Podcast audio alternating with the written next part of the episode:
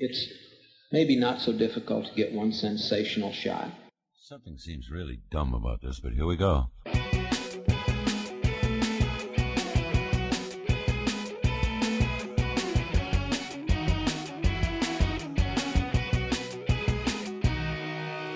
I don't know if animals really have that. Left to their own devices, if any animals ever get. Yeah, very because you see fat dogs fat. and cats, but they're often fed. Do you know what I mean? They're often domesticated. Did you have, you know, did you have mega chunks in ancient Egypt? They venerated cats, so maybe they did overfeed their cats. And there was always plenty of ass's milk knocking about for those cats because Cleopatra bathed in it. So after she'd Maybe. had her dip, they could dash into the pool and lap it up. Let's get down to brass tacks. You're listening to the One Sensational Shot Network, and this is the Evening Glass with Fletcher Walton. I'm once again joined by comedy's Aidan McCaffrey. Hello, Aidan. Hello. Six months ago now, I became utterly preoccupied with streaming, and in April, Aidan and I, off the back of some conversations, we recorded for the podcast, but only afterwards did I um, fall deep into a, an online streaming crevasse from which I eventually emerged, I don't know, like six weeks, eight weeks later, with um, uh, a detailed article on my findings because I was a streaming virgin. I've put the article on the website, onesensationalshot.com, um, and armed with that information and that, that detail, I thought then Aidan and I should review my opinions um, and my opening arguments about streaming. Um, it's probably Aidan's the best because my, my main memory of that recording was we had a back and forth, and then afterwards we were having like a debrief afterwards on the phone, and you said something which totally convinced me that you were right and I was wrong. so actually, the conversation was effectively rendered. Uh, it's better that we have the conversation now. I'll try to summarise my uh, my thoughts and concerns on streaming. Um, I went into this research having almost no understanding of streaming, other than I knew that Netflix was important. What I found, the first thing I found out was that it's only important for television.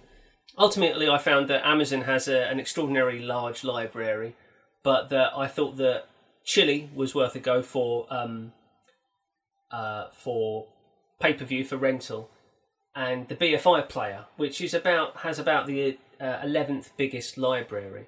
That that was a decent one. Uh, recently, Aidan, you said that you've been on Mubi, which is a- a, tiny library. Although the the Amazon variant I found is about the fifteenth or sixteenth biggest library. But you've said that Mubi's decent. What service does that provide? So the whole the whole gimmick is it's the it's a new film every day, and it's thirty films a month, and it's all independent cinema and foreign cinema uh, and classic stuff. So and kind of from the last few years, you do get new films that sort of appear on there, um, as in stuff from the past two or three months. Uh, you get classics like Eight and a Half's currently on there. I watched that. I was a few weeks ago. Art house cinema and foreign cinema from the past uh, five ten years. Like I watched Girlhood uh, last week. That's only came out what six years ago. Um, yeah, it's, but that's kind of the vibe. I mean, it, it, the uh, the fact that it's foreign and art house stuff is is what appeals because I feel like, especially on lockdown, I was getting through that stuff that I was missing that I would have normally seen at like you know Curzon's or your Everyman's or that kind of thing. Although obviously Curzon does have its own home cinema function. Although I think I think this is cheaper. I can't remember off the top of my head. You'll know. You, you've researched this more. It's uh, and yeah, it's good. It's very reliable. I'll just say about uh, Chili's is quite good. Although I found the buffering's not great. It's the only one out of everything you've mentioned where it uh, pauses occasionally, and uh, you've got to sit around and wait for a bit to, for it to kick up again. I was surprised to find this before we recorded today, earlier today and, and the preceding day. I went back to Just Watch, which is the website which we've used for most of the research on this, and it no longer lists Chili in its um, bar of streaming providers. Really? But if you if you search for and Chili's still active, but if you search for, for instance, the Hot Rock is one of the pictures that I found that is only on Chili, and Next Stop Greenwich Village, and Girl Six by Spike Lee, Five Heartbeats by Townsend. They appear, but it doesn't show the Chili logo. Something unusual is happening with Just Watch and its relationship with Chili. I don't know well, what just is. I mean. This is another aspect of this conversation that was interesting. Um, because I'm a big fan of Just Watch because it uh, it certainly appears that it it'll show you where anything's streaming in the UK. Am I right to say that we've discovered it? It's not fully comprehensive, but it is also probably the most comprehensive search engine search engine for that function out there. Yeah, I'd agree with Yeah, that. Yeah, because I noticed I got a new uh, streaming box through Roku, and that had a couple of random things on there, maybe like Roku TV and Rakuten, perhaps. I can't remember which ones, but I noticed they had stuff on there that wasn't showing up on Just Watch. But it certainly seems that if you want to know, if you want to find out where a film's streaming today, now, because you want to watch it this evening, is the best place to start without having to do a manual search of every single streaming service. And before we get into the, the bulk of the conversation, I've also checked on all of the films which I found weren't available on streaming services in the UK in May and in June. And thankfully, there are three instances where those films are now available. Michael Mann's Manhunter is currently doing the rounds on Sky, which means it's available on Now TV, Sky Go, and Sky Store. Peckinpah's Nice. Straw Dogs is on the BFI player, which is streamable. And then here's one for you. Tin Drum by Volker Schlöndorff is on. Oh, it's on Mubi Amazon. Is that the one you've got? No, I had the actual movie, one- movie one. This is what I find inscrutable. According to Just Watch, Mubi Amazon has 796 titles available. That makes it the 16th biggest library. Mubi, on its own, has only 222. That That's- makes it that one is- of the smaller libraries. I don't understand how they determine the difference. I don't. It must be something to do with the deal with Amazon. It's weird actually because one of the films I watch. Sorry, I have. I've, I've been on Mubi. I've had an account. I'm a paying account for a few months, but I actually weirdly ended up watching Woman on Fire. Is that what it's called? The Icelandic film. I ended up watching that on the Amazon version because for some reason it wasn't on Mubi, but it was on Amazon Mubi. Very strange. it might be a question of functionality. I have a friend who watches all his streaming through his console, and BFI Player Amazon is available through his console, but BFI Player is not. Uh, How do you watch Mubi? through the TV because it's on my uh, my Panasonic television. No, sorry, that's not true. My my Roku box has it as one of the apps on there. It might be that Mubi Amazon is again for people who watch through their console but don't have a smart TV, a modern smart TV, and don't have another box through which to access Mubi. This is the feeling that I'm getting that Amazon has identified that there is a, a set of people whose primary um, whose primary box is the Xbox or is the PlayStation 4 or maybe it's even But five. also, from Mubi's perspective, they're obviously like a not a massive player in this. At least they're not in. You know, not a lot of people would have necessarily heard of it. But it, it'd be a bit like if you were a small film, like so, let's say Portrait of a Woman on Fire, and it's like, do you want to just get shown in picture houses, or Odeon might show you also? So maybe it's like that. It's like a bit of a no-brainer for Mubi because just being having that platform through Amazon, I'm sure there's some. I guess there's some disadvantages to it, but must be some kind of trade-off there. But you know, the Mubi brand becomes more known because it's on Amazon. And what I found with Mubi, just having a look over the last couple of days since you mentioned it, because when I did my research, its library was so small that I ren- I considered it insignificant. Um, But this is the thing, though. It's about what it's about the type of thing you get from it. I think, and because you know, we, we both know that not everything has to be a giant. You can just have a. It's good. It's good capitalism to to identify a niche and say we're going to service this thing here. Well, you know what I mean. You, you can you can be a small hot dog stand or something. You don't have to be McDonald's all the time. in my research subsequently, now I've gone back and started looking at Mubi as a provider as well. I haven't found any films unique to Mubi, but what I'm ignorant of is the importance of the difference between stream, rent, buy. And there are some films that are available to stream only on Mubi or Mubi Amazon. Portrait of a Lady on Fire is one of them. It's available to rent or to buy on a number of platforms, including Rakuten and YouTube and Amazon but you can only stream it on Mubi Amazon. So that might be critical, even though it's only got 200 odd titles on the service that you use and barely 800 titles on Mubi Amazon. If many of those are streaming and their streaming on there is unique, maybe that's important. It's definitely an interesting thing that's worth happening because I mean one of the things that's convinced because I mean this sort of originally came out of a, a conversation even prior to the abandoned podcast recording, which was I'm a big fan of, of, of as a film fan. I enjoy streaming. I enjoy the fact that you know most films I want to watch. I can find some more online. Now, maybe my tastes aren't quite as niche as, as some of yours. And maybe that's where the disagreement starts. But you have convinced me that, you know, physical media is, it might well be a better way of preserving a lot of old stuff, including classics. Because I think I was a bit ignorant of until you published your list. Some of the, you know, big films that are not available on streaming. Now, this includes, as you say, two Cameron films you you cannot stream anywhere, and that is, I mm-hmm. think, True Lies and The Abyss. Is that correct? Yeah. Yeah, like True Lies, one of the top ten highest grossing films of 1994. The Abyss, uh, you know, it was sort of regarded as a flop, but it's sort of become a cult interest over time. It was Um, top 20 at the best- box office as well. I think, it, I think Yeah. it was between 15 and 18. Yeah, and you know, best picture winners, like big ones from the past. Well, you know, big big best picture winners from the past 30, 40 years. That just nowhere to be found. Um, that's interesting. Whereas you know, you can, you know, you can almost certainly walk into CEX and pick up True Lies on DVD. And this is the thing I've done because I'm I rent things. I stream rent.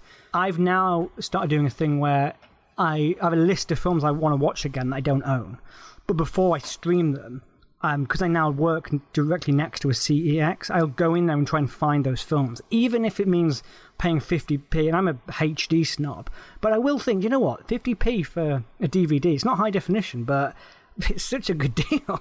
you know, Yeah. as long as, you know, it depends what it is. As I've said before, I don't, you know, if I want to watch Husbands and Wives by Woody Allen, you know, I'd gladly pick up a 50p secondhand copy of that on DVD to watch. Yeah, if I want to watch, um, you know, the Bridge Over the River Kwai, okay, I might stream that in HD or try and pick up a second-hand Blu-ray where it might cost up to a fiver.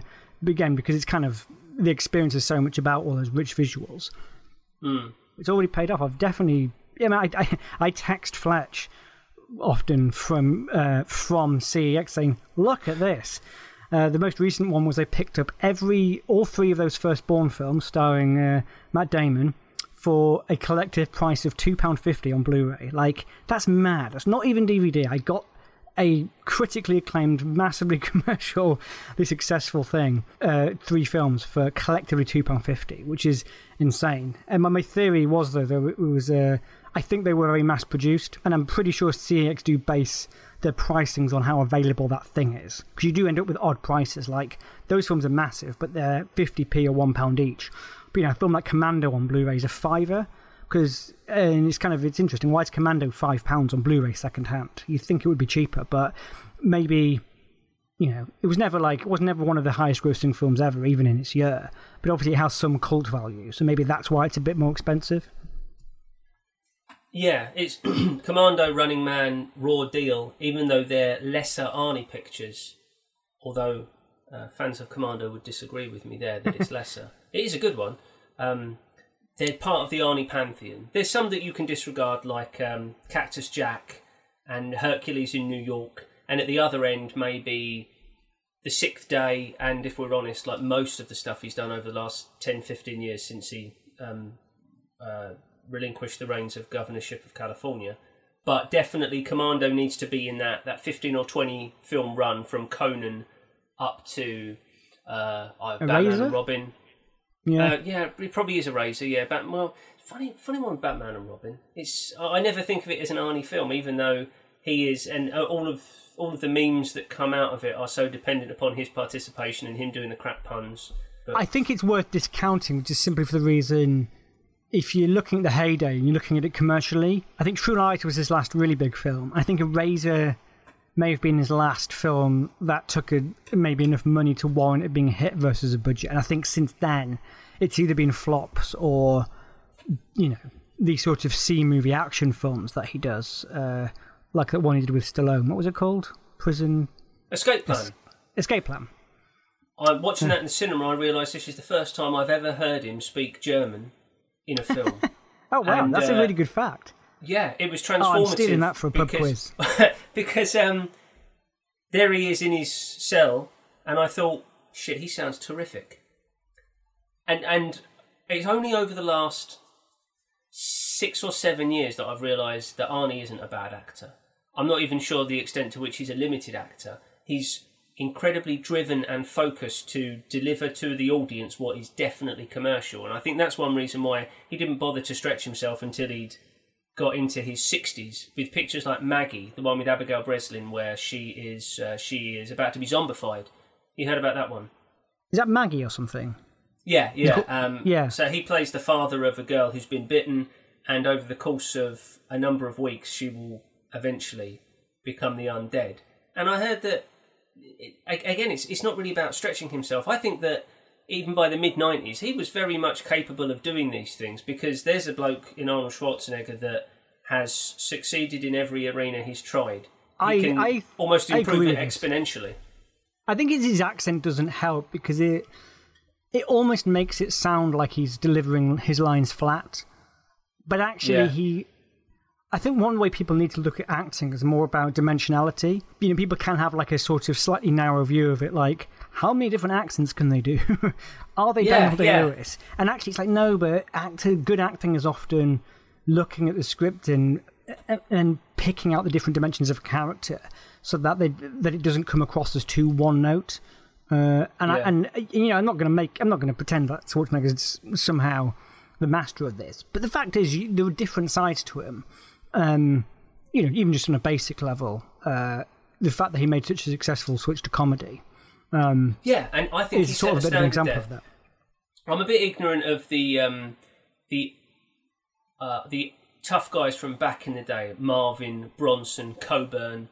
I don't know too much about those fellas, but definitely when Arnie pivoted to comedy and was so successful with it, that set the standard that all big blokes have been expected to follow. The Rock did a couple of comedy pictures. He definitely did the Tooth Fairy one, and the premise is always the same. It's mainly Vin Diesel. This guy's yeah, he did it with what's the the Dave pacifier. Bautista's just done one with a little girl. I don't know what it's called. Yeah, yeah, and it's always John it's Cena? always simply what's yeah. Cena's he's almost done exclusively comedy. Yeah, Yeah, um, and it's always the same. It's uh, here's a big bloke and he's out of his element with children, or Yeah. he's in an, an unusual costume. But Arnie started that with Twins, Kindergarten Cop.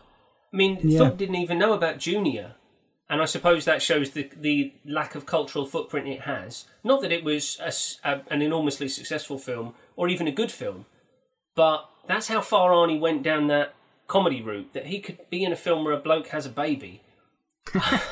that's I mean that's absurd, but that's what people like. They you say that to people, say Arnie has a baby. Fucking hell, that's stupid. Yeah, I'll watch that. Yeah, fuck it.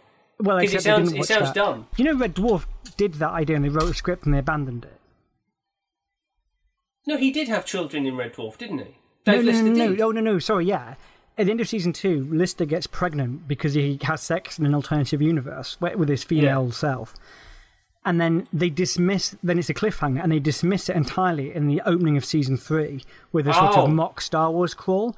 And then they just have a totally different adventure. It's the backwards episode where they go to the backwards Earth.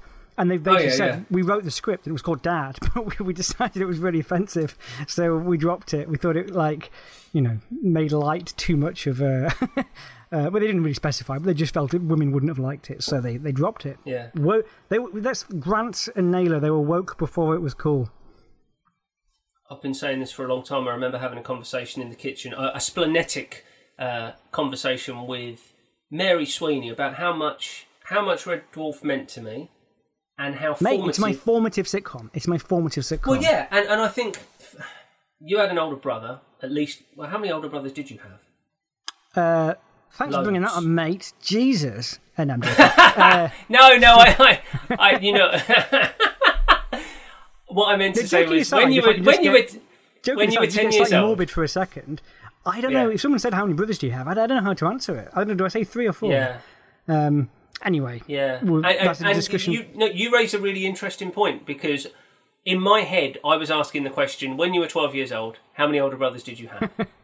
but the, I don't know if we have the um, latitude in our language to make the distinction between asking the question: how many did you have twenty five years ago, and how many do you have now? Well, I wonder if there are ask that languages- question because it was like they wouldn't know there'd be a difference.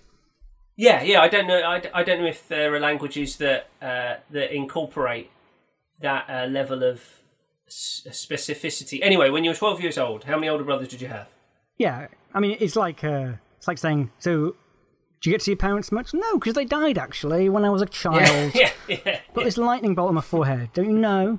um, just, you, you just don't know. Anyway, um, yeah, I had three older brothers at that point. So you had three older brothers. Um, my old man, in his interests, was not unlike having a brother that was ten or fifteen years older. And uh, what I was, the, point I was making to Mary Sweeney, and the point I'm making to you, and it seems that you're sympathetic to it, is that I was exposed to Blues Brothers, Red Dwarf, The Real McCoy at such an early age. I was eight or nine years old when I saw these things. That all of that was natural to me, and as we've talked about before, that's why you were right to say I have been hanging around for 25 years thinking, why aren't you all going to catch up? Like Red Dwarf had two black leads out of a cast of four in 1987.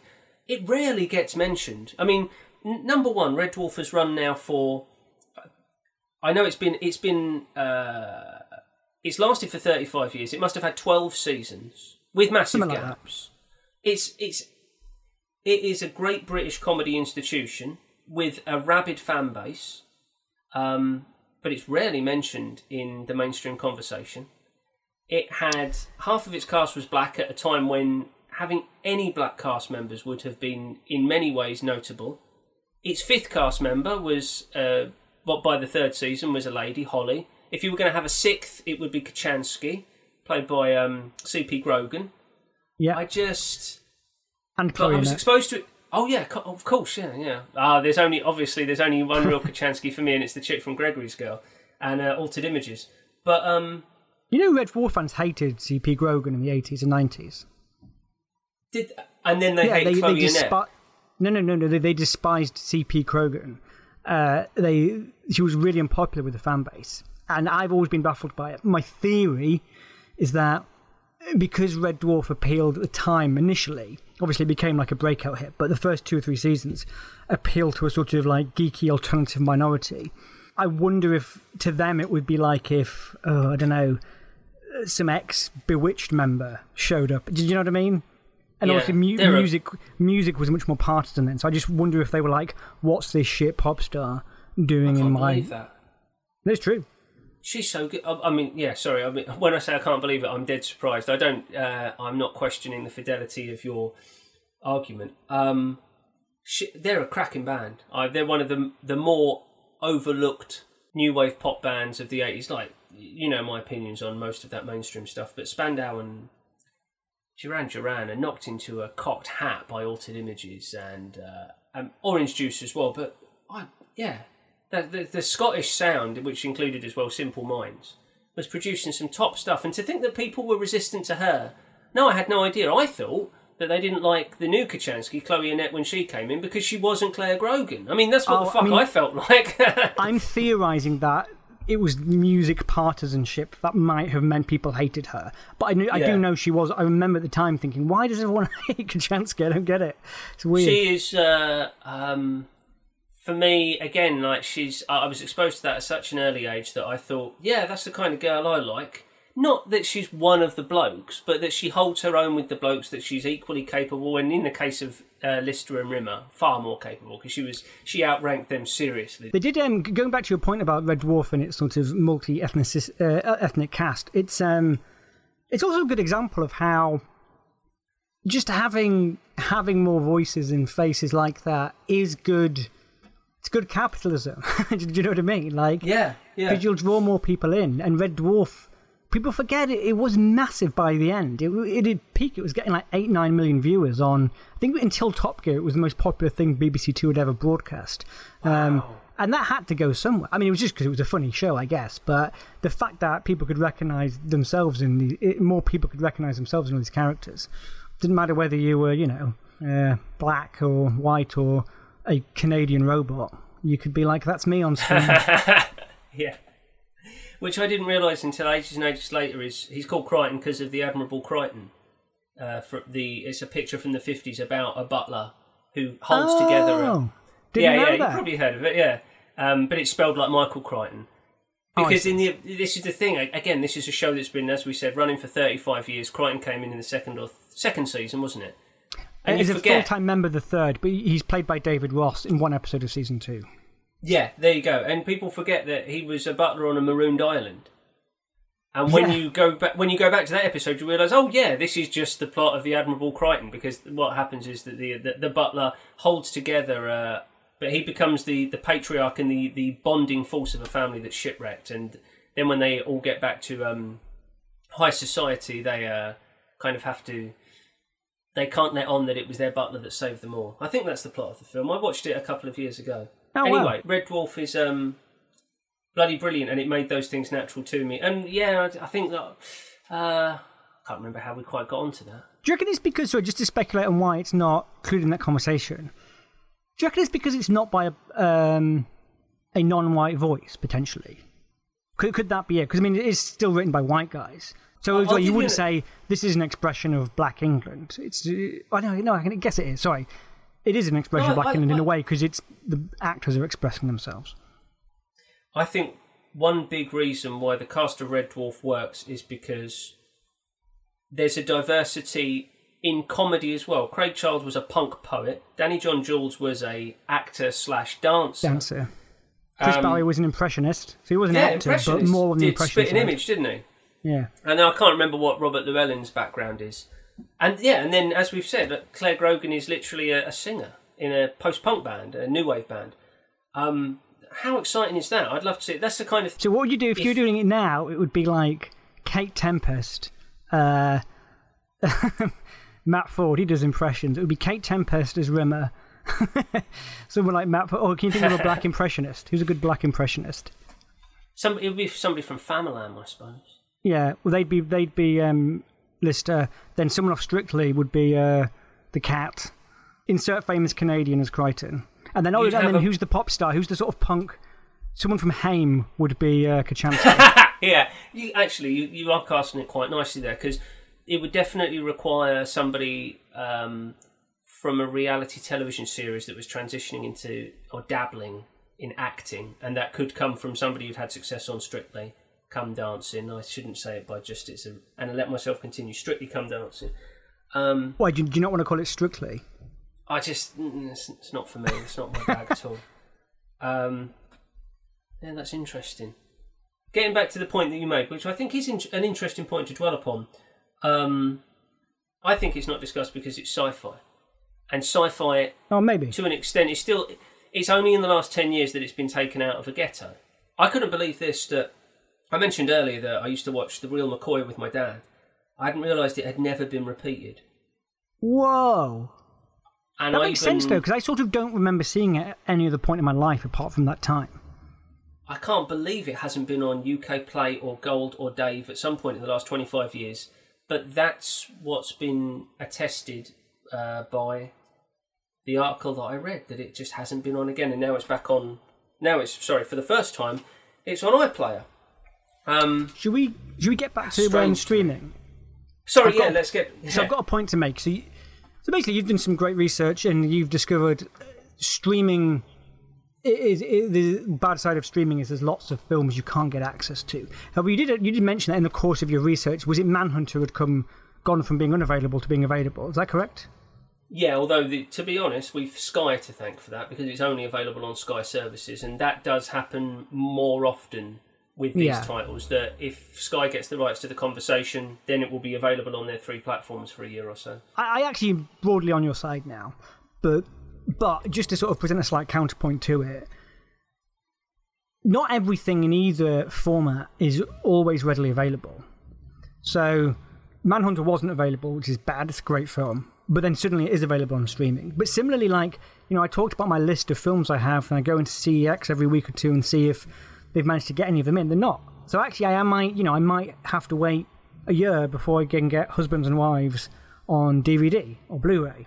Uh, in the same way that streaming-wise, you know, I might have to, I might just have to wait until that month that you know Last Emperor finally appears before I can watch it. So in that sense, like maybe there is a similarity between the two in that you're never ever going to get everything fully available at all times. You know, maybe that makes it a bit like the olden days of cinema where you're like, ah, God, I haven't seen haven't seen Ben Hur in a while. God, I hope they re-release that soon. And then like two years later, oh, they're doing a re-release of Ben Ben Hur. Great, look, I can watch Ben Hur rather than now where I could just almost certainly stream that tonight if I wanted to from somewhere. Yeah, I think it's poorly understood that even as late as the early 80s, if you wanted to watch a film, if you wanted to become familiar with a film, you went to the cinema and you went to the cinema eight or nine times to see it.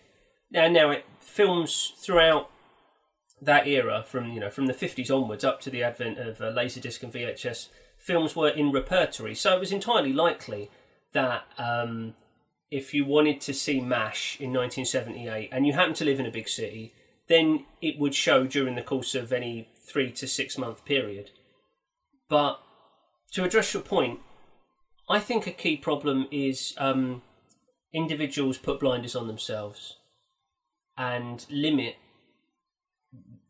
uh, limit their options. So uh, yes, it, it might be the case that that film is not available in CEX, but um, there are a dozen other ways to find it.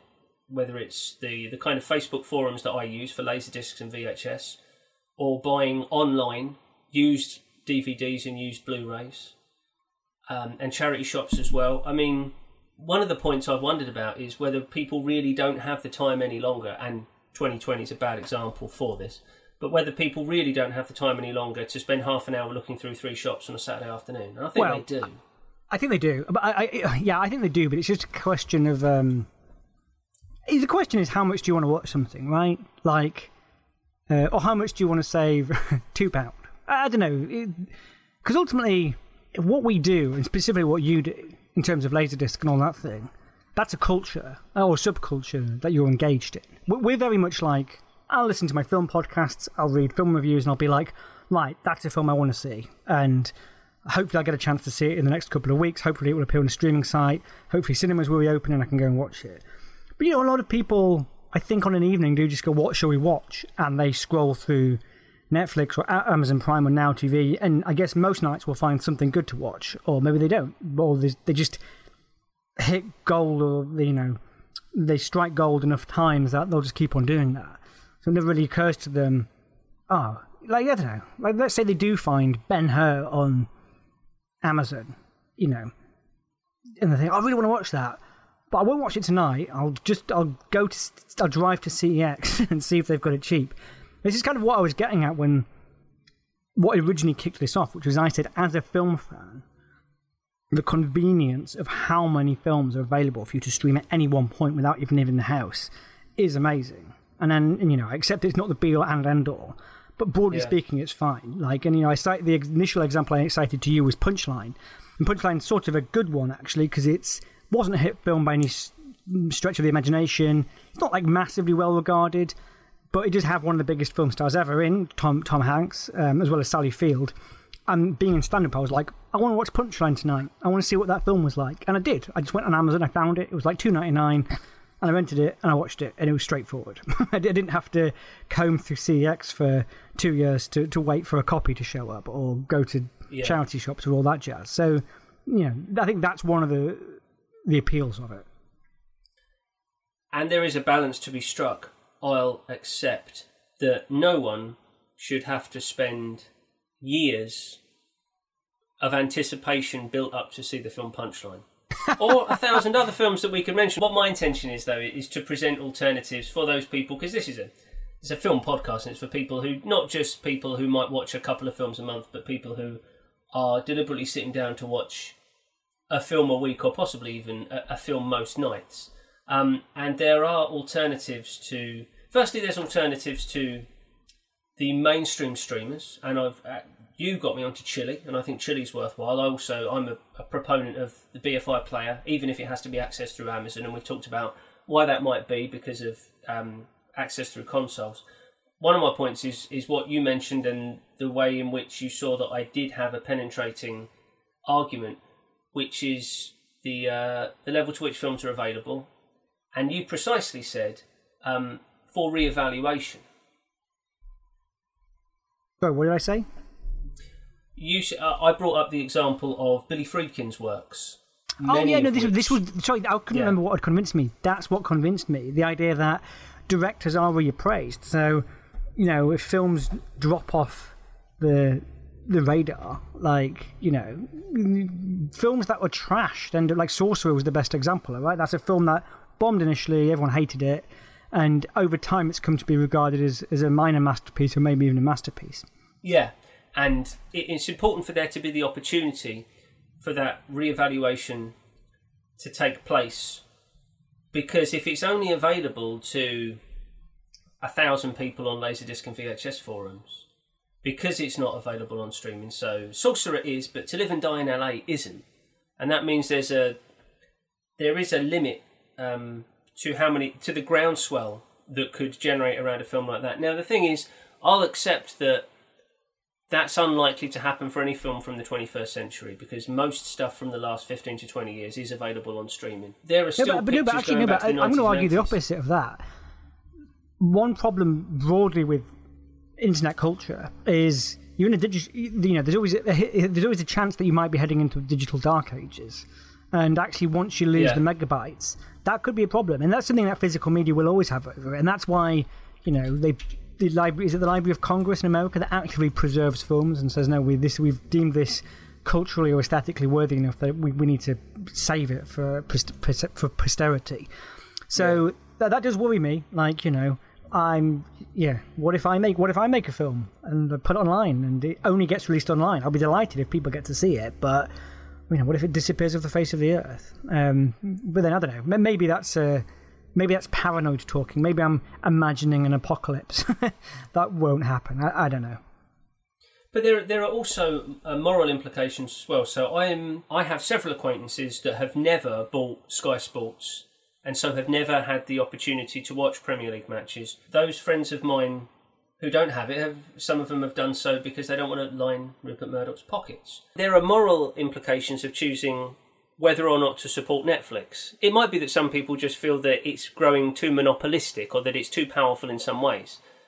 In which case, you have you are then limited, uh, or rather, you you may be um, denying yourself your only route through which to watch films produced by Netflix. Now, luckily, um, so Roma is Netflix, right? Yeah. Roma's Netflix, and so is Marriage Story. The Criterion Collection in the, the US. Bloods. Is that one as well? And yep. Irishman was too, right? Yeah, well, I was going to ask you this because you don't have Netflix, do you? That's correct. And I was going to ask pretty much every film you just mentioned is by a director you admire, in some cases mm. above all other directors.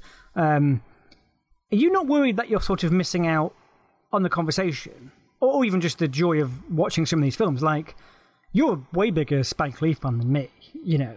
I only watched Do the Right Thing the first time last year, to my shame. I've seen the, the Five Bloods, and you, you haven't. And I really want to know what you think about it because I've got loads of opinions on it. Uh, it's sort of been uh, poorly. Well, it's got mixed reviews. I'm more on the positive side. Uh, I'm fascinated to know what you think, but but but I won't because I don't know. Are you going to watch it? Are you going to get Netflix and watch the Five Bloods? The Five Bloods. Ordinarily, I'd be able to see it at the cinema because I've no doubt in my mind that Regent the Street Cinema or somewhere, been, yeah, would have been showing it, yeah. Um, but maybe that's quite good though, because like, let's just say things are normal.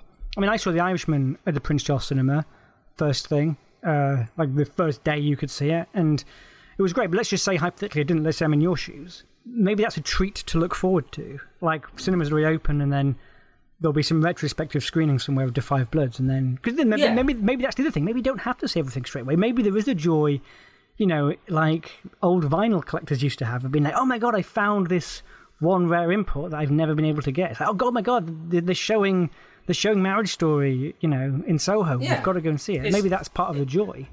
Maybe we don't entirely... need everything at our fingertips at all times. Yeah, well, I, absolutely agree with that. That's the kind of opinion that I uh, expound myself. Delayed gratification. Things mean more when you wait longer.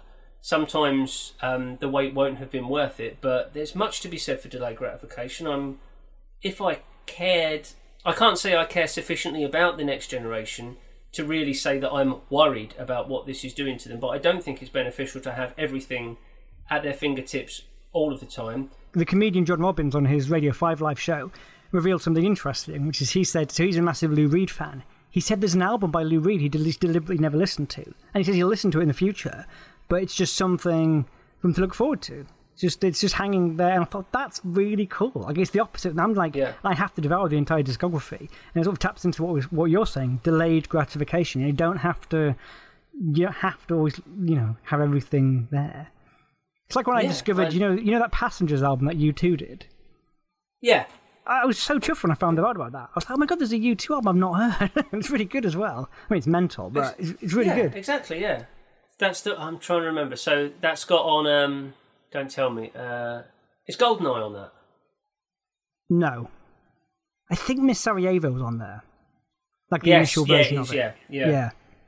Um, yeah, that's a really good example of a, a pop culture artifact, which was even curious in its own time, and would be easily overlooked now.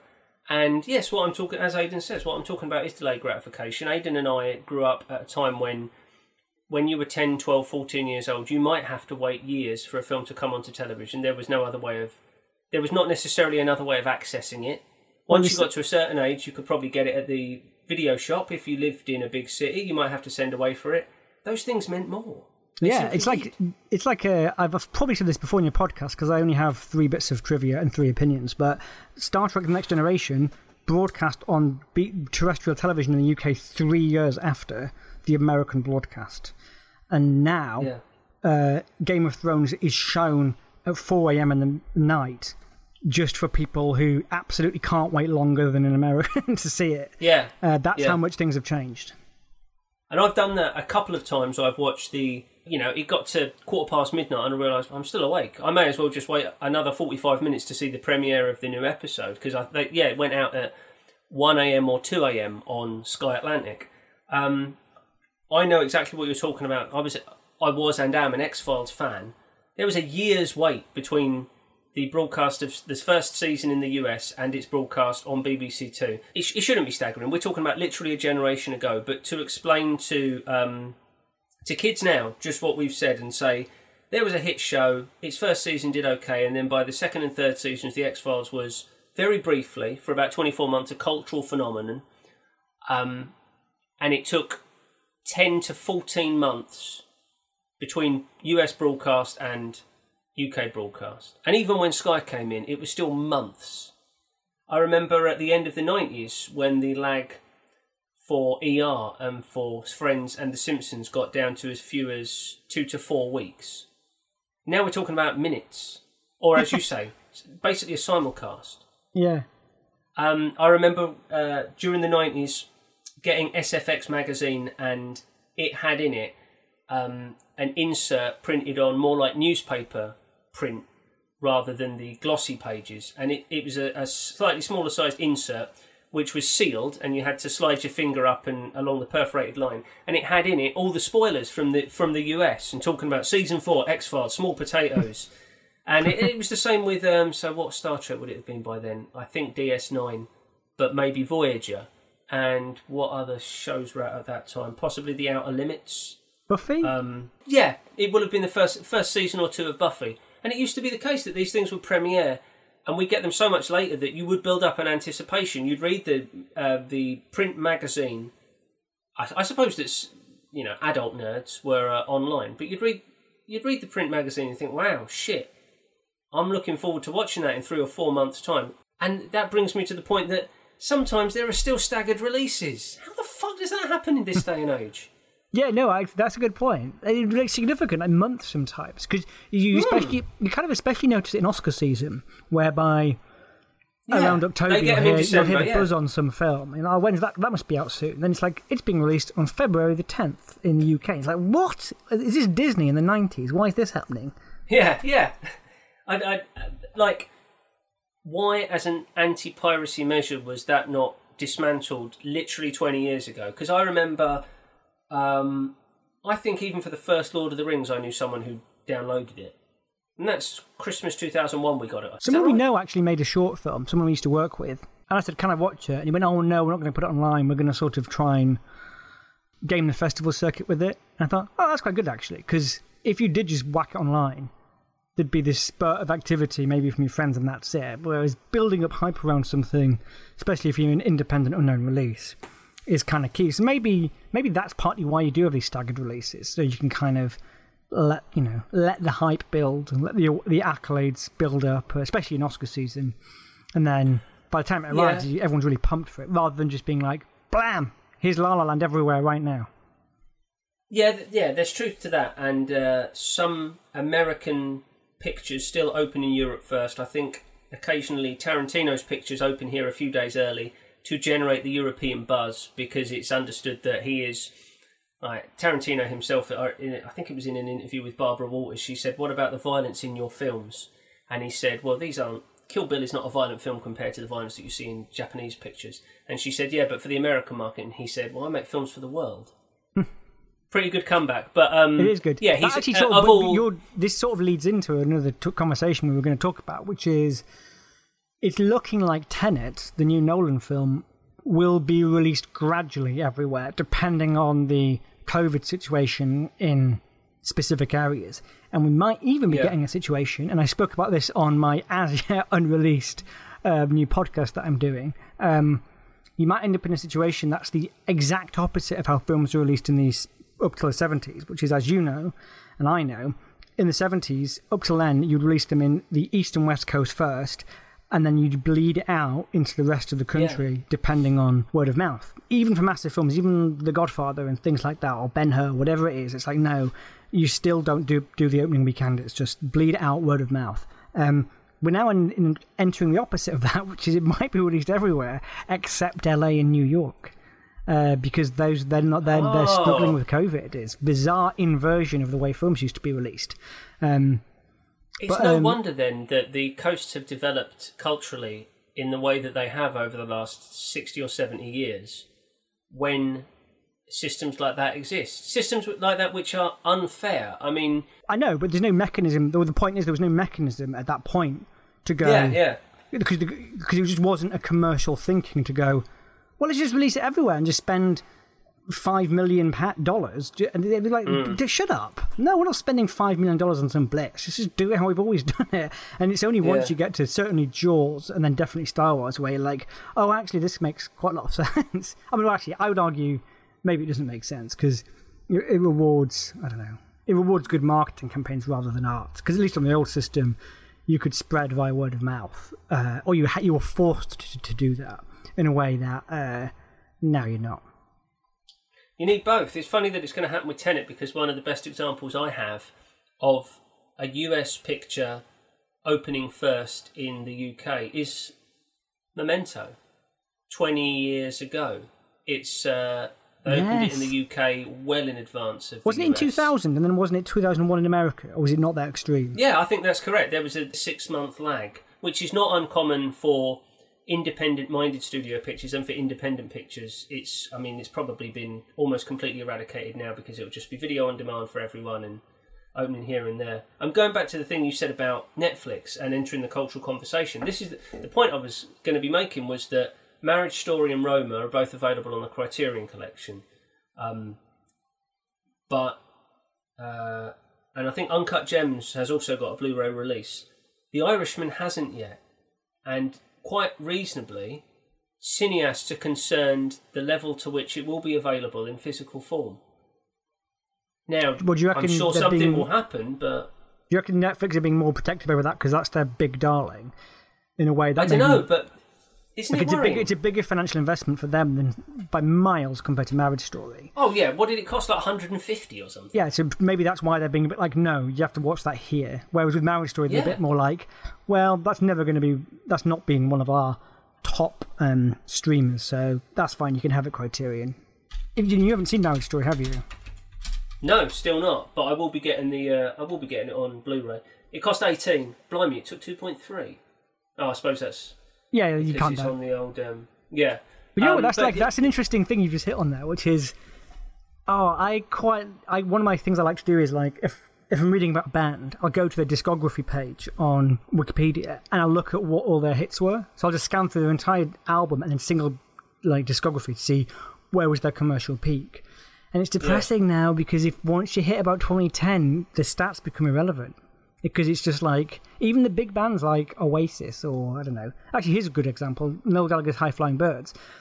The stats are just meaningless. It's just like you just you, by the time you get to like this last the last High Flying Birds album, it's like it's all like seventy thousand units. It's like what that was like a big Radio Two album that everyone liked, and yet Mm. and it's just no one's buying it. Uh, I don't. I sort of miss that metric that you used to be able to get. Yeah, you're kind of losing the barometers. But another good point is that, um, yes, Marriage Story and Roma, I haven't seen either of those. They are available in hard copy and I'll be getting them. Um, Uncut Gems I have seen. And most of these pictures, even though they're. But, but Uncut Gems was simultaneously cinema release. Certainly was Yeah. in America Yeah. and here. most of these pictures, even though they're streaming, they are available at the cinema. However, there's a couple of important exceptions, which I haven't yet tracked down at the cinema. Meyerowitz stories by Noah Baumbach, with the Sandman and Driver and Dustin Hoffman is Stiller in that one. I feel like they're all in it. I haven't seen that yet, and that's one reason is because it's on Netflix. And then another one, I was all geared up for the new Coen Brothers picture, Ballad of Buster Scruggs, and it went to Netflix. And I haven't seen that. And so for me, um, uh, throughout my teenage years and throughout my 20s, the Coen brothers were my favourite directors. Their golden period ended with the release of The Ladykillers. That was their first film, which wasn't excellent. Subsequently, they've had probably their critical high was No Country for Old Men, Yeah. which was now 12 ish years ago. But they've somewhat faded from the front of my consciousness because uh, then I think they're now past the, the height of their prowess.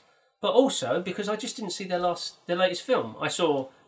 This True is what I mean when I saw say- Hail, uh, Hail Caesar, and then I, you know they made a film two years ago, and I haven't seen it. But maybe this is what I'm getting at when I say you're missing out. I mean, like we can value. I get like we can value waiting and being like, no, I'm going to wait till that's on Blu-ray. I'm going to wait till that's on. I don't know. Um, the, a, a retrospective showing an independent cinema. But you know, you know, not every film is, is, is as good as Marriage Story. That Coen Brothers film certainly isn't as good as Marriage Story, but it's good- but it's good and it's well worth a watch. Um, but because it's not had the cultural impact to warrant rescreenings, maybe you are going to miss out, and that's why I wonder. I, I don't know. Is it, is your objection to do you not want to go on Netflix because you don't want to give streaming any edge? You want to give them money? Could you maybe just once a year get Netflix for a month and blitz through all the films that you've missed? Or I don't know. I'm, I'm spitballing. Well, part of the problem now is that um, having analysed the streaming landscape, Netflix is nowhere near the best for films. So even if I were to get streaming subscriptions, it would be for the BFI player. If I was doing the rental, I'd give Chili a go. I know that's a little bit unstable, so honestly, I I might default to Amazon, but I'd try my best not to.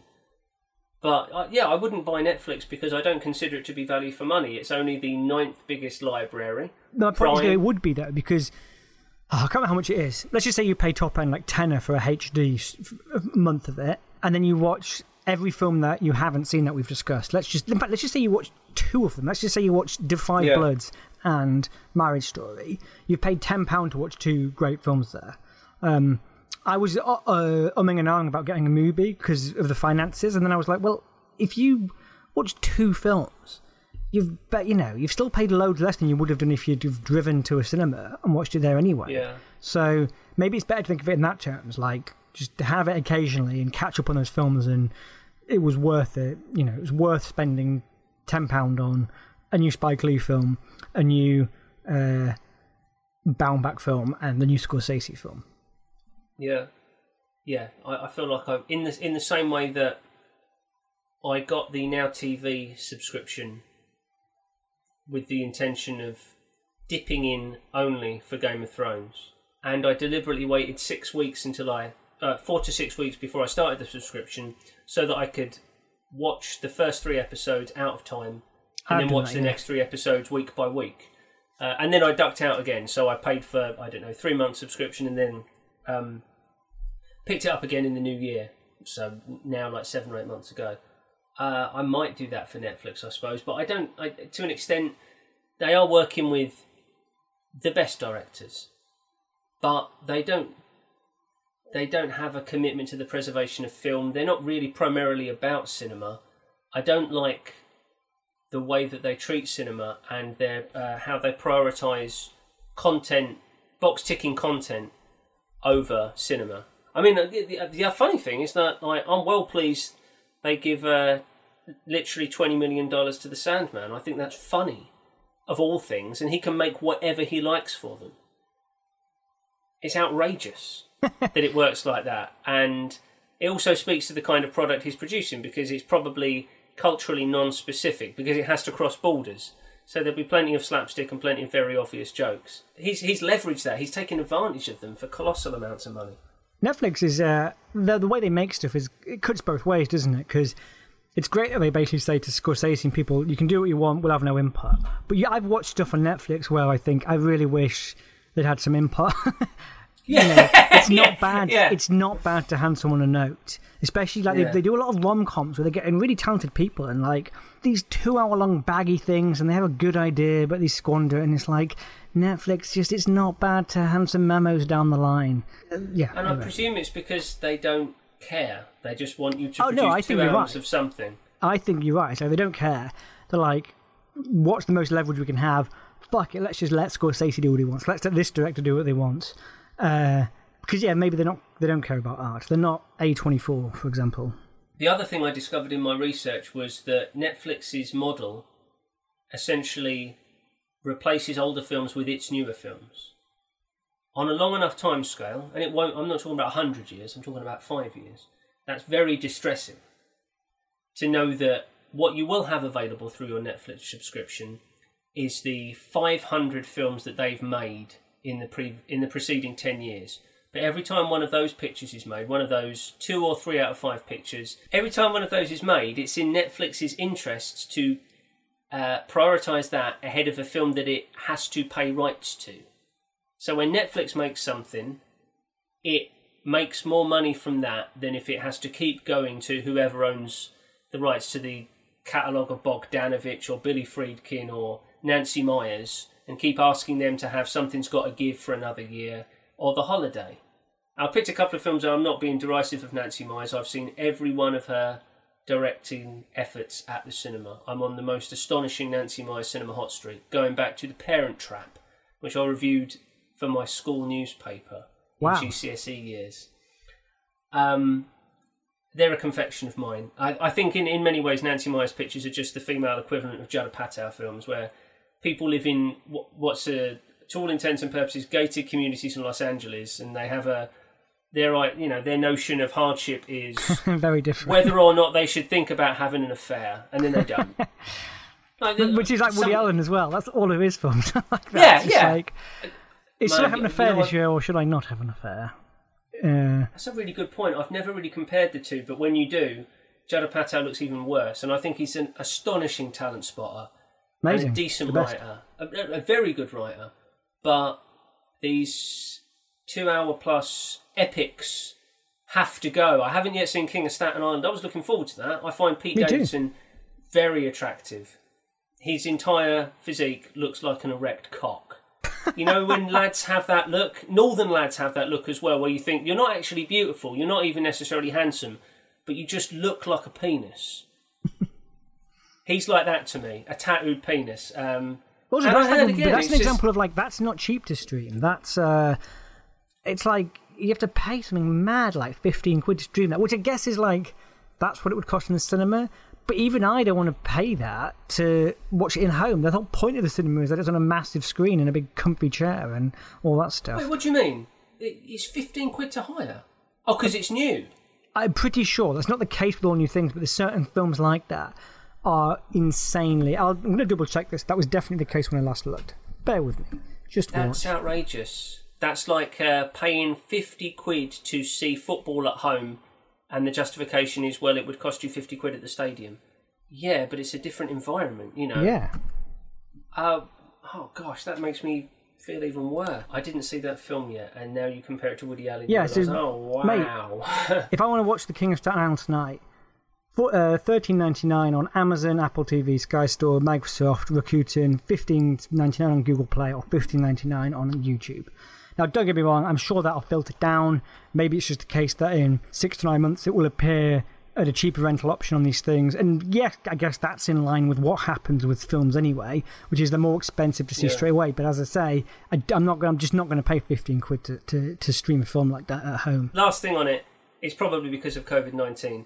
Nevertheless, Yes. that doesn't seem like a very um, agile response from the studios to say, No. We wanted people to pay 16 at the cinema, we expect them to pay 16 at home. They're not gonna. They're No, just so not this, gonna. this is, and this goes on to the, what I was going to talk about with COVID, which is what we're seeing now in films, and I'll talk about this on my other film podcast uh, as well, which I'll do some cheap advertising for there. Uh, film studios at the moment seem to be in a, they don't know what they're doing, and they seem to be in a state of experimentation because you're getting lots of different kind of stuff. It's looking like Tenet as I said before. They're going to do this some kind of delayed release, where they'll release it in territories that they can and won't. It's apparently definitely coming out on the 26th or something of August. That's the thing. Um, it won't be released in like uh, the sort of coastal cities in America, like LA and New York, uh, but it will be released elsewhere. It's very fascinating. Mulan, which was another one like Tenet, was supposed to be one of the first new big films. That's going on Disney Plus, but it's not going on Disney Plus uh, in in the way that you can just stream it for free if you have a subscription. That's going to cost thirty dollars to rent, and I'm really dubious that's going to pay off. But it's an example of them going, you know, experimenting with it. Bill and Ted Face the Music is going to be mixed. It's going to be cinema and available to stream. I don't know what the price on that is yet. Is that just going to be a cheap rental option? Is that going to be see it in the cinema or see it at home, fifteen quid? Um, and there's just stories like this every week where they're just let's try a different thing for this film. Usually, the more co- the more common story is it's just going straight to Netflix or it's, and Amazon have bought this or Netflix have bought that. But with those big sort of more tentpole things, the, we are entering a weird period of experimentation, and it'll be interesting to see what pays off. Thirty pounds. So would that entitle you to watch Mulan indefinitely, or is it just one time? No idea. But either way, I think oh, it's too. I don't think that's going to work. I was a bit dubious about whether Mulan was going to be a big hit. The, the original Mulan wasn't massive. Um, No, I mean It wasn't Eddie massive. Murphy in it. It's probably like his fourteenth biggest film. I thought you were going to say that Space Line. To my mind, Eddie Murphy's third best film. Um, Oh, yeah, it, it, it wasn't massive. Um, doesn't have massive cultural imprint, I don't think. Uh, it's certainly not going to be like The Lion King or Beauty and the Beast, where you know you're tapping into something that people have a lot of nostalgic love for. And also, and I'd say this: I'm someone who can easily be convinced to watch Mulan, and I can certainly am superficial enough that some decent cinematography or some good action in a trailer, especially, you know, I like Lord of the Rings and stuff like that. I'm all for big epic battles. The trailer did not impress me. I was a bit like, I don't know why I'd, I'd go and watch that film. It just didn't strike me as being great. So just on that, you know, slightly, well, very subjective metric of did the trailer excite me? No. It's not a remake of a particularly massively loved film. I wasn't even sure if that was destined to be a big hit in cinema. I do not think people are going to pay $30 or 30 quid to rent that at home. That seems insane. I'm surprised to see. I just googled this quickly, and Mulan, uh, when box office is adjusted, is actually Eddie Murphy's fifth biggest hit Biff. after Shrek, Shrek Two, Trading Places, and Beverly Hills Cop. I'm surprised. It. Oh, so maybe it was bigger than But, uh, I'm letting on. Fair enough. Uh, I, I need What's to the worldwide? So what's the worldwide gross on Mulan? It alleges uh, adjusted to be 591. That's pretty good, I suppose, but it's not a film people talk about, is it? No, think- I think mean that's it- my point. Part of it is that its global box office in '98 was 304 million. And actually, maybe that's another part of their game. We know we know the big studios want the China money, so maybe that's Yeah. part of why the idea with Mulan. But yeah, I, I completely agree that it's the kind of Disney picture that people bring up in conversation when they want to show that they're a Disney head. Just in the same way that I might mention Oliver and Company or Basil the Great Mouse Detective.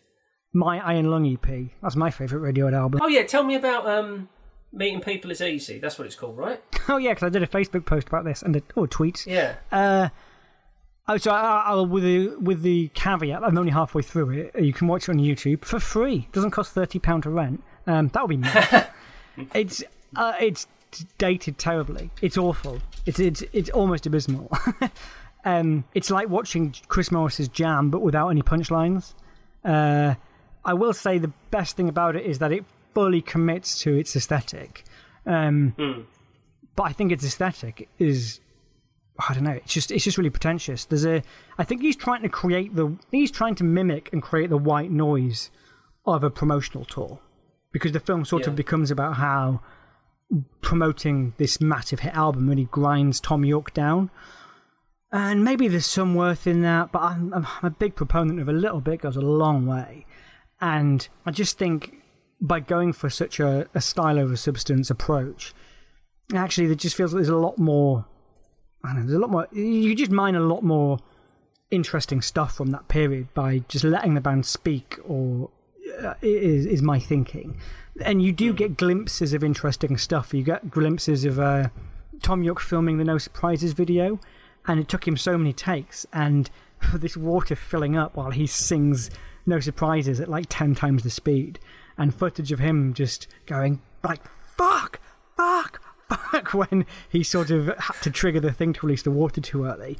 Um, As a young man, I was surprised to hear that they speed it up for No Surprises because whenever I watched the video, I'd hold my breath. And I used it's to not like that. I passed out. I used to do You that on Star Trek for The Voyage Home when Kirk swims under the Klingon ship to release the whales. Oh, I used to be like, don't do it. On, and then you just- don't want you don't want to do it on that Mission Impossible where Cruise does it for real because Oh, you, will, you die. pass out. yeah. But with um with no surprises, yeah, it's eminently achievable.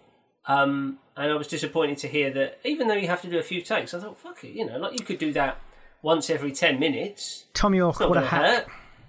But um, I just checked, and meeting people is easy. Uh, according to Just Watch, is not available to stream legally in the UK. Not legally, a- but you can do it illegally on YouTube. Yeah, yeah. Or, or to what extent is it illegal? It's probably illegal for YouTube to host it, but not for you to watch it. That's um. I, so when I was reading about this, that the VHS of that sold five hundred thousand copies. What a different age. you know, this make this tour thing. Did you say half a million? Yeah, it sold half five hundred thousand copies. Wow. I mean, that's like almost half of what it sold roughly at that time, sales wise. What the album sold, OK Computer. Um, Yeah, it probably is the case that most people who bought the album and enjoyed it also bought the tape. Yeah, like I don't know what this sales worldwide would be on OK Computer. My guess is probably in the 10 million range because I think it may be sold between one and four in America. It sold 1.2 here at the time.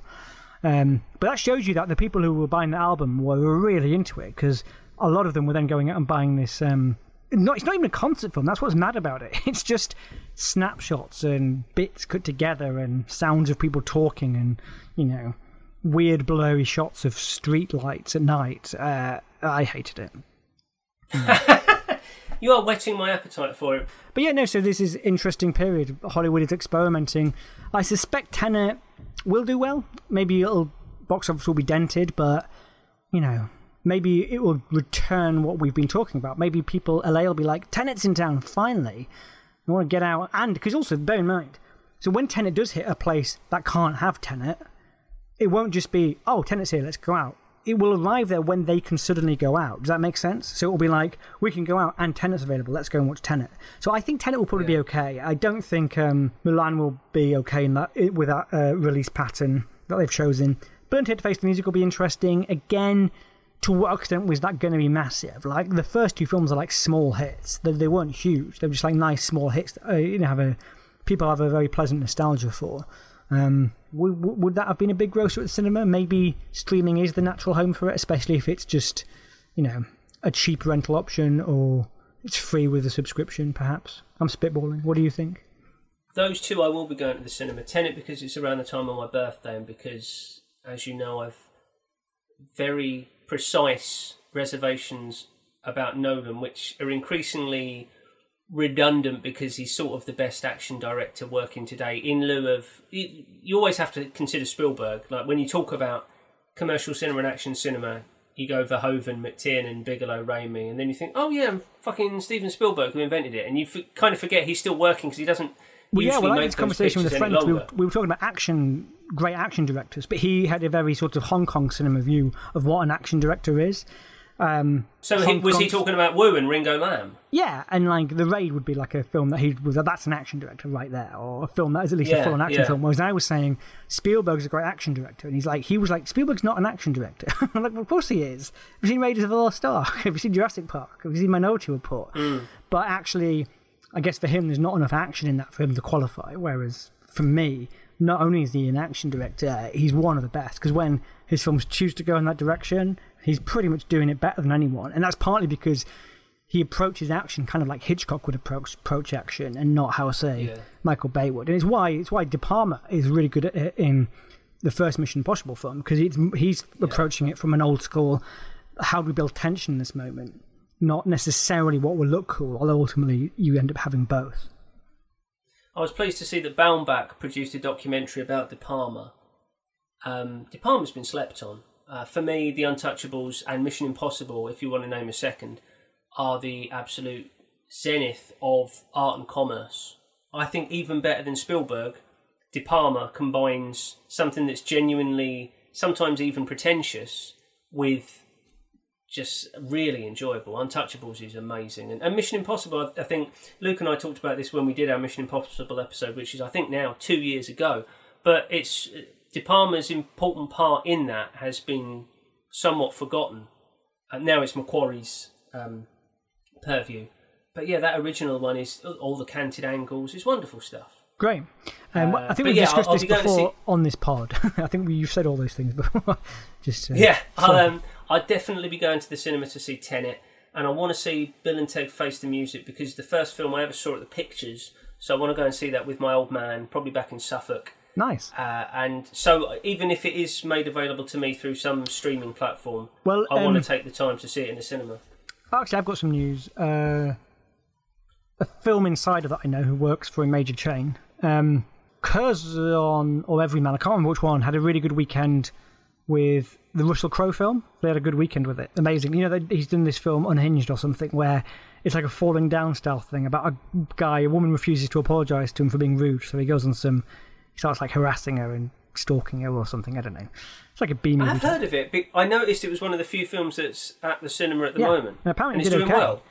Yes. Um, Is that because people are just desperate to get out of the house for any reason?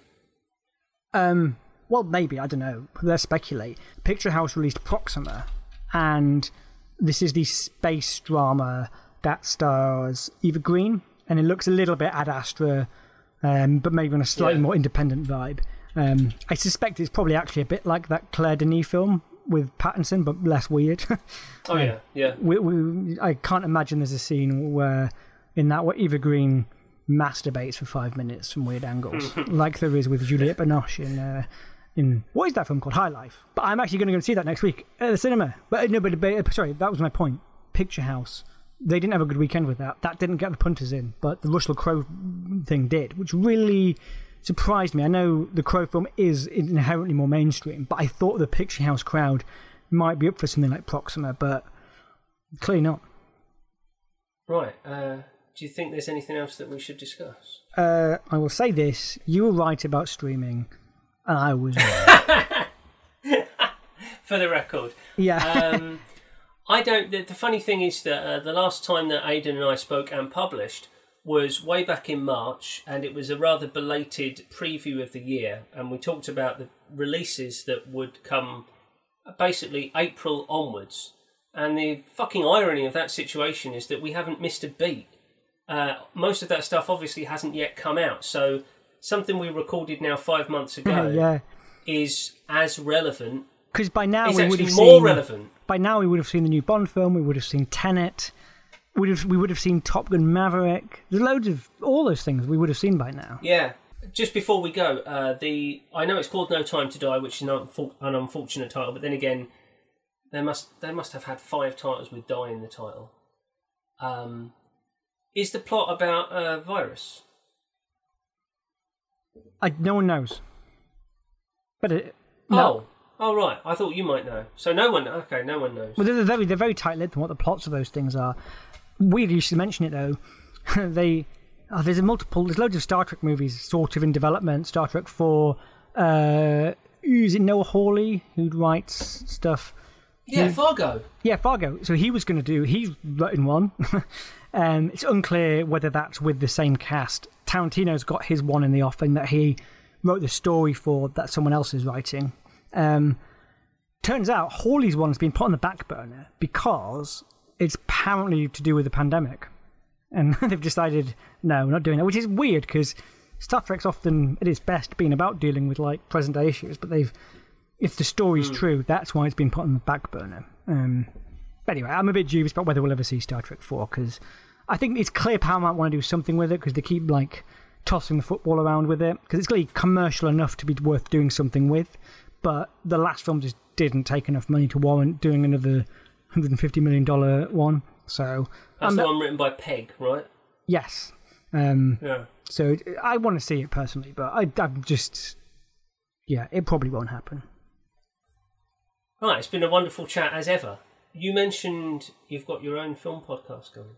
basically the film it's going to be a film news podcast so it's not really an, an analysis thing like this one. It's just me telling you what's happening in film news um, with some uh, ramblings in between.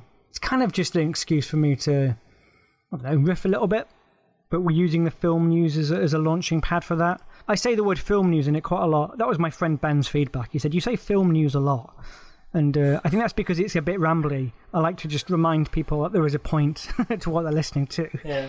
a bit like Chris Chris um, Rock repeating the key point he's making. You, you know what I mean? Where can we find your film podcast when it drops? Uh, everywhere. I, I, I understand the way you release podcasts now because I haven't actually released my own podcast in like five years. And you can pretty much just put them on a certain app and it'll just send it everywhere.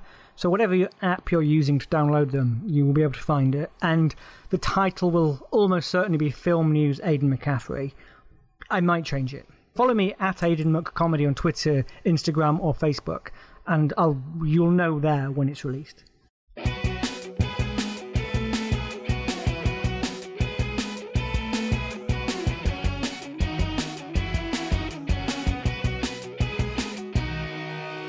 And uh, later this year, but still in advance of the release of Blonde, which of course has been postponed, Aidan and I will reconvene eventually for a discussion on the cinema of Andrew Dominik. Thank you very much for joining us on the Evening Glass. Before we go, pleasing news in relation to something we just discussed. Days after this recording, the Criterion Collection confirmed that they'll be handling a Blu ray release of Scorsese's The Irishman, coming out end of November, just in time to be ordered, received, and enjoyed alongside The Great Escape and Bridge Over the River Kwai and all those other three hour epics we fall asleep to on Boxing Day. As promised, I'm off to see Tenet this week, and if you're doing the same, we do hope you'll take the opportunity to throw some cash the way of an independent cinema near you. Regent Street Cinema remains closed for now, but in Brentford the Waterman's has reopened, and as Aidan mentioned, the Everyman Chains venues are up and running across the country. Our Bet to boycott of Picture House ended shortly before the lockdown, but we'd still suggest you give them a wide berth and opt for a more ethical alternative. September brings a glut of interesting indie releases. The apparently utterly harrowing World War II drama The Painted Bird by Václav Marhoul, Sally Potter's The Road's Not Taken, Javier Bardem and Salma Hayek, Submarine star Craig Roberts' sophomore directing effort Eternal Beauty, starring Sally Hawkins and David Thewlis.